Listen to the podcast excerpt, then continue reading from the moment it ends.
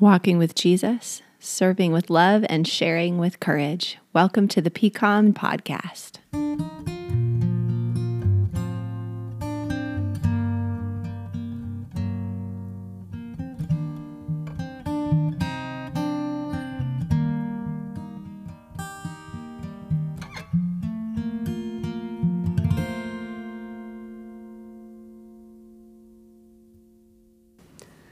Hello, friends. It is Pastor Courtney back here on the PCOM podcast. So good to be with you today as we continue on in our series on the Christian imagination. What does it mean to cultivate a healthy and robust imagination? To wade into the waters of mystery, to spend the time that we can looking at art and literature and God's creation and helping our souls come alive. Um, many of you know I have a I have a new book that just came out. It came out the beginning of August, um, and uh, it's a book about the invitations of playfulness, the way God invites us into a more playful life, not as a luxury, but as one of the ways we are created for joy and connection. I'm so very grateful for both Pastor Jackson and his wife Malika, who many of you might not know. She's a registered play therapist. Um, so play is her jam, and she gave me a lot of her time and was just really gracious in, in helping me understand uh, play therapy and how play really helps adults learn and grow as well. So, for today, as we talk about the Christian imagination, I wanted to read an excerpt from the book called Take Off Your Shoes. It's the one of the chapters that talks about Christianity and play, worship and play. And I would love to hear about your experiences about church and play because I think it's something that the church has struggled with, not just our church, PCOM, but the church in America, and I think the church throughout the world as well. We work on doctrine and theology and mission, and all of these things are so important. The worship of Almighty God. And we also are invited into play. One of the most beautiful things we've seen during these summer fellowship Sundays, where we have burritos on the patio between services, or tacos after, or people pack a picnic and stay and play is we're seeing this joy and these connections. My little two year old, during the burrito lunch a few weeks ago, just walked right over to John Gable and plopped right down on a chair next to him. And John Gable is one of our senior saints, and he he walks with a walker. And he was sitting there, and she was so delighted to sit next to him, and he was so delighted to sit next to her. And she handed him one of her donuts, and that's love. two year old sharing a donut. But we've been amazed how a little bit of food and some spike ball or gaga ball or cornhole or games set out outside really have sparked this joy in our community that was that was latent over the covid years. It's just not as it's not as fun and it's not as easy to connect over a screen. So this is an excerpt from happy now my new book out with rose publishing. And if you want to have a little more fun on the 12th of september between and after services, we're going to have a little paper airplane making station. The book has a paper airplane on the cover um, and a little book fundraiser to raise money where all the proceeds, uh, I don't get a cut from these sales, the proceeds go to um, they go to the church's fellowship and fun fund. So they will help pay for more donuts and more burritos and more joy and connection on the patio if you want to buy a book or two. On September 12th, they'll be out there uh, with a big stack of signed copies, but more importantly, big stack of paper so we can make some paper airplanes. So this chapter is called Take Off Your Shoes. And it opens with a quote by Tish Harrison Warren from her book, The Liturgy of the Ordinary, which I will link to in the show notes. It's a profoundly beautiful book. Throughout Christian history, Christian worship has been a profoundly sensuous experience, a training ground for pleasure and delight. Years ago, Daryl and I attended an Easter Eve service at an Anglican church outside Chicago. We'd been invited by a friend who couldn't stop gushing about how moving and beautiful the service would be, of the ways God might meet us there. Oh, and also, he said, almost as an afterthought, it's five hours long, so bring snacks. Five hours? I said to Daryl after the friend went home. Is he off his rocker? Yet we were young, and it was Lent in the frozen prairies of the Midwest where there is not much to do but eat ice cream and read novels and wait for the spring thaw to come. So we went, sitting in the flip down seats of a high school auditorium with other worshippers who'd come in from the cold to welcome the risen Christ. The first hours of the service were measured and somber. The drama team reenacted the story of creation, the beauty of God's good world, and then the devastation of humanity's fall. A tenor sang the story of God's plan of salvation from Isaiah. We knelt to confess our sins. We stood and raised our voices together in hymns. The lights were dimmed. Though the service wasn't dragging, as the hours turned over and over, I was aware of my backside growing numb and my attention span beginning to flag. Then came the retelling of the death of Christ. People wailed. The dim sanctuary went completely dark. Lent in the freezing cold of Illinois is somber enough. The last thing I really wanted to do was feel bad for my sins when I'd been feeling crummy enough after barely seeing the sun for three months. I get it, Jesus, I prayed. We are bad. It is dark. It's our fault. We're sorry. It wasn't that I wasn't penitent. I'd been thinking a lot about not only my own sins, which were many, but the corporate and systemic sins it was nearly impossible not to participate in as a Western Christian. Who knew who'd sewn the shirt I was wearing and whether they'd been paid a decent wage? How could I fill my car with gas without participating in some of the world's deadliest conflicts over oil? Which people groups had been displaced centuries ago so I could live in the rich farmlands of the Midwest? But I was tired too. Tired of my sin, tired of myself, tired of the endless cycle of repentance and forgiveness and trying hard and failing again. Lent is long. Just then, the senior priest ran on stage from the wings of the chancel holding a large bell, his curly hair a muss. He paused at the center of the stage for a split second and then yelled out, his eyes wildly ablaze Jesus is risen! The congregation erupted. Shouts of joy reverberated from every row. Noisemakers appeared from purses and backpacks, and people began to play tambourines and flutes and maracas. The woman a couple rows in front of us began, began clanging, I kid you not, a cowbell. What is happening? I hissed to Daryl. My quiet Protestant church self braced for a riot. It's the holy noise, he announced, pointing to a note in the bulletin. Sure enough, after reading passages about the death of Christ and silent prayer, came, of all things, the holy noise. The worship band struck up a lilting rendition of the David Ruis song, We Will Dance, and the entire auditorium swelled in song. I felt a tug at my sleeve. A preteen beckoned me. Dance with us? she asked. When I hesitated, Daryl was out into the aisle in a flash, joining a jubilant conga line of children and college students and teenagers that wove its way up and down the aisles. On his second pass by our row, I joined him.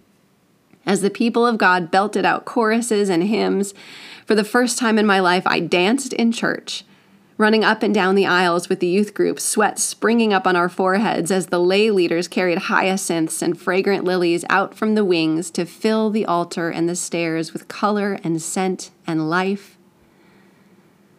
I lost Daryl somewhere in the flow of dancers, his hand pulled from mine, but it didn't matter. The dance was there for all of us, for each of us. We were one in the joy of the resurrection the celebration of new life, the pulse pounding real.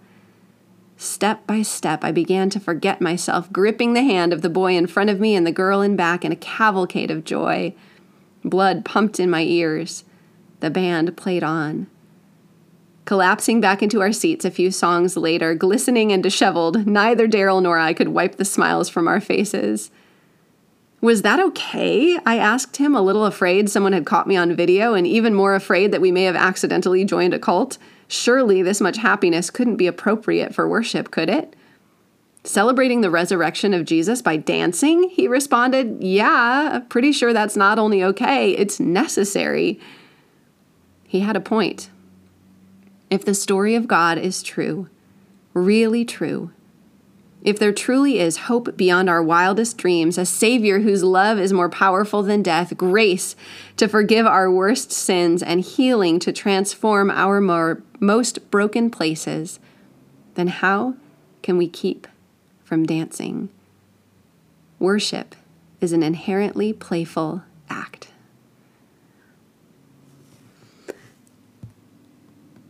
My friends, do you agree? Is worship a playful act? Is there room for imagination in the Christian life? Have you ever experienced such joy in worship?